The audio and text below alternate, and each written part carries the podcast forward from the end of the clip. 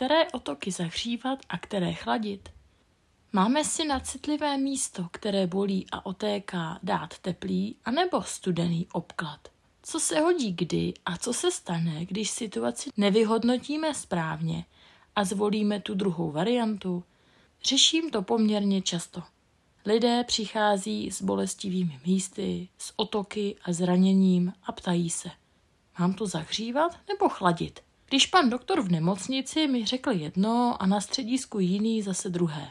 To se vždycky pousměju a vzpomenu si na Vlastu Boriana z filmu U pokladny stál. Tam si chtěl dát obražené, aby neurazil ani jednoho lékaře.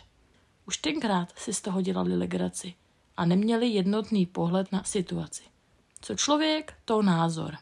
Tyto rady se docela často protiřečí a proto je potřeba používat zdravý selský rozum. Já vždycky říkám, dělejte to, co se vašemu tělu líbí. Já osobně jsem zimomřivý člověk. Mám ráda teplo a při představě, že bych si v prosinci měla dát na naraženou a oteklou ruku led, mě jí má hrůza. Sice jsem nedávno měla zážitek z pohotovosti, kdy mi pan doktor poradil chladit naražené a oteklé zápěstí ledem. Ale já po příjezdu domů říkám nejstaršímu synovi, který je často mojí pomocnou rukou. Dáme tam tělovou svíčku, namažeme to bylinnými olejíčky a budeme zahřívat. Provedli jsme a otok pozvolna splaskával. Chlazení se provádí proto, aby se omezila citlivost, aby se bolest poslala k ledu a my mohli vydržet relativně v klidu bez nepříjemných stavů. Pokud se ale chladí, nedochází k léčení. Jen se staráme o to, aby se otok nezhoršoval. Takže například po bodnutí hmyzem je to ideální stav. Chladíme, aby jed nepokračoval dále do těla. Toto místo bychom ideálně mohli obkroužit jodovou tinkturou a třeba ještě obkroužit prst kolem dokola jako prstýnek nebo paži jako náramek. Zabráníme tak vstupu jedu přes žíly a lymfatické cesty blíže k srdci a jeho rozproudění do celého těla. Navíc jod pomůže jed zneutralizovat a funguje jako pofoukání na bolístku. Když si vezmeme třeba takového vrcholového sportovce, který se při olympiádě nebo zápasu zraní, naběhne k němu jeho tým a dávají hlavy dohromady.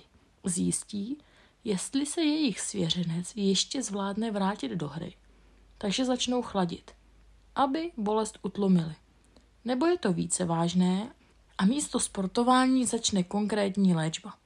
Když se rozhodli pro první variantu chlazení, i hned po zápase se zahřívá, procvičuje a rehabilituje. Žádný klid na lůžku.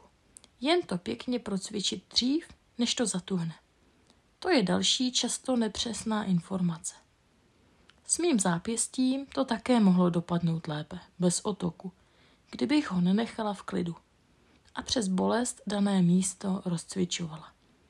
Jen si nejsem jistá, jestli bych tu bolest zvládla přemluvit ke cvičení. Teď zmíním jednu skutečnou příhodu, kdy naše známá škobrtla a vyhodilo se jí koleno.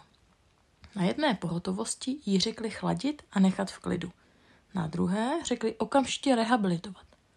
Dotyčná se rozhodla pro rehabilitace a i když koleno bolelo, paní už zase chodí a žádný zánět se jí tam neprojevil.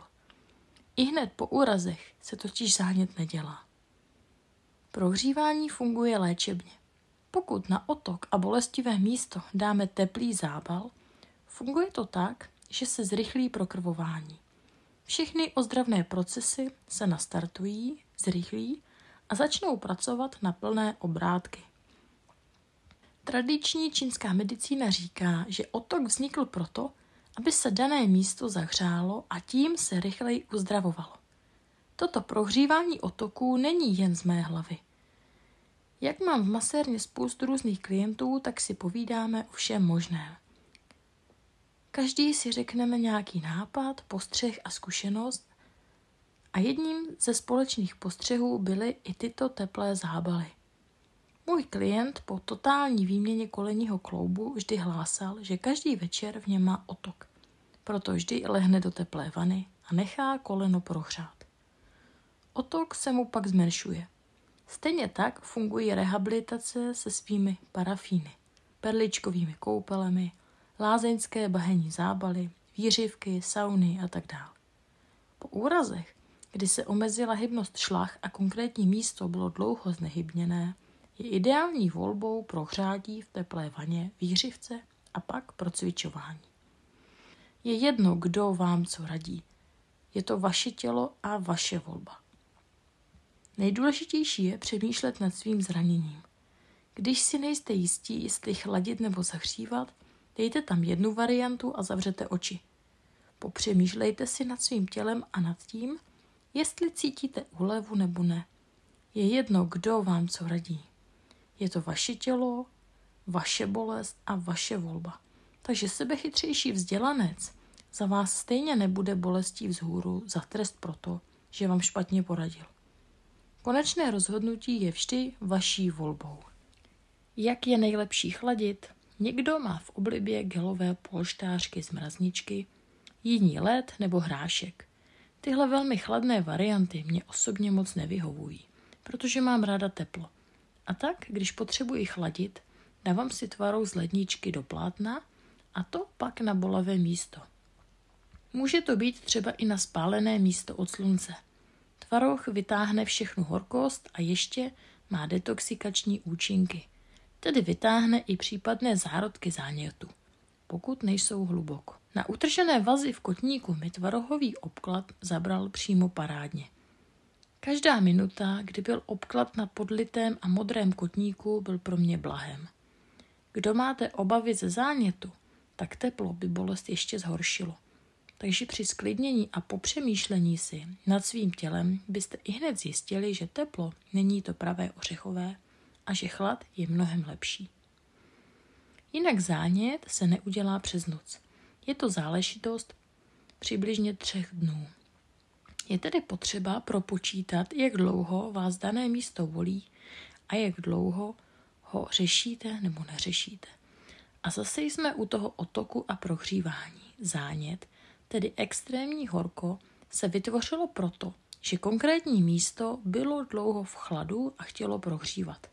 A pokud se tepla nedočkalo, tak si ho samo zajistí. Jenže to krapet přežene a to už je nebezpečné. Otoky na dolních končetinách. Jsou mezi námi tací, které trápí otoky nohou. U těhotných maminek je to velmi častá věc, která po porodu mnohdy zmizí, nebo se alespoň výrazně zlepší. V tomto případě má svůj vliv příbytek na váze a také zatížení celého organismu o výživu malého člena a filtraci plodové vody takže celé tělo jede na více než 100% oproti nastavenému normálu. Pokud nejste těhotní a otoky máte stále, tak vám pravděpodobně slinivka říká, že potřebuje pomoci. Slinivka a slezina je podle tradiční čínské medicíny jeden orgán a svoje kontrolní místo mají v meridiánu, který vede od palce nohy přes koleno až k tříslům po vnitřní straně holeně a stehna. V případě, že je tato dráha citlivá, mývají jedinci, podle mé zkušenosti, otoky dolních končetin nebo potíže s cukrovkou. Někdy jen zvýšenou chuť na sladké. Tato citlivost nemusí vždy hlásit akutní nefunkčnost slinivky a sleziny. Jen hlásí, že není vše OK a potřebuje pomoc. Nejčastěji v podobě očisty. Takovýchto kontrolek máme na těle nespočet. Pokud se je naučíme číst, nebo k ním budeme mít alespoň správné mapy, jsme o veliký kus napřed. Vlastně dokážeme rozluštit spoustu nesrovnalostí v těle dřív, než se ozvou v plné síle. Moje tělo má nastavené hlášení přes tyto kontrolky a vždy se ze všeho uzdravím dřív, než se to stihne rozběhnout v plné parádě. Jak řešit tyto otoky? Nejlepší cestou není ani teplo, ani zima ale do pomoci lymfatickým cestám doprovodit uvízlou tekutinu zpět k srdci, kterého dožene do ledvin, přefiltruje a pošle zpět do krve nebo do močového měchýře. Účinná cesta je prostřednictvím manuálních lymfatických masáží, kdy jemnými hmaty dlaní vyprázdníte lymfatické uzliny v tříslech, pak stehna, z lítek do stehen a z chodidla a nártů do lítka.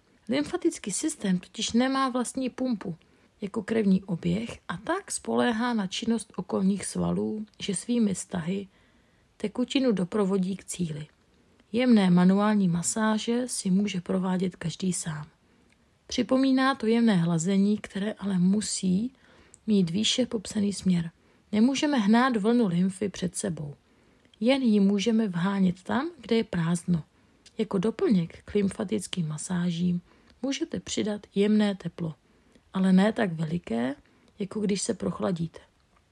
Poslouchejte své tělo a hledejte kontrolky. Dokážete tak předejít spoustě možných nepříjemností dřív, než se projeví v plné parádě.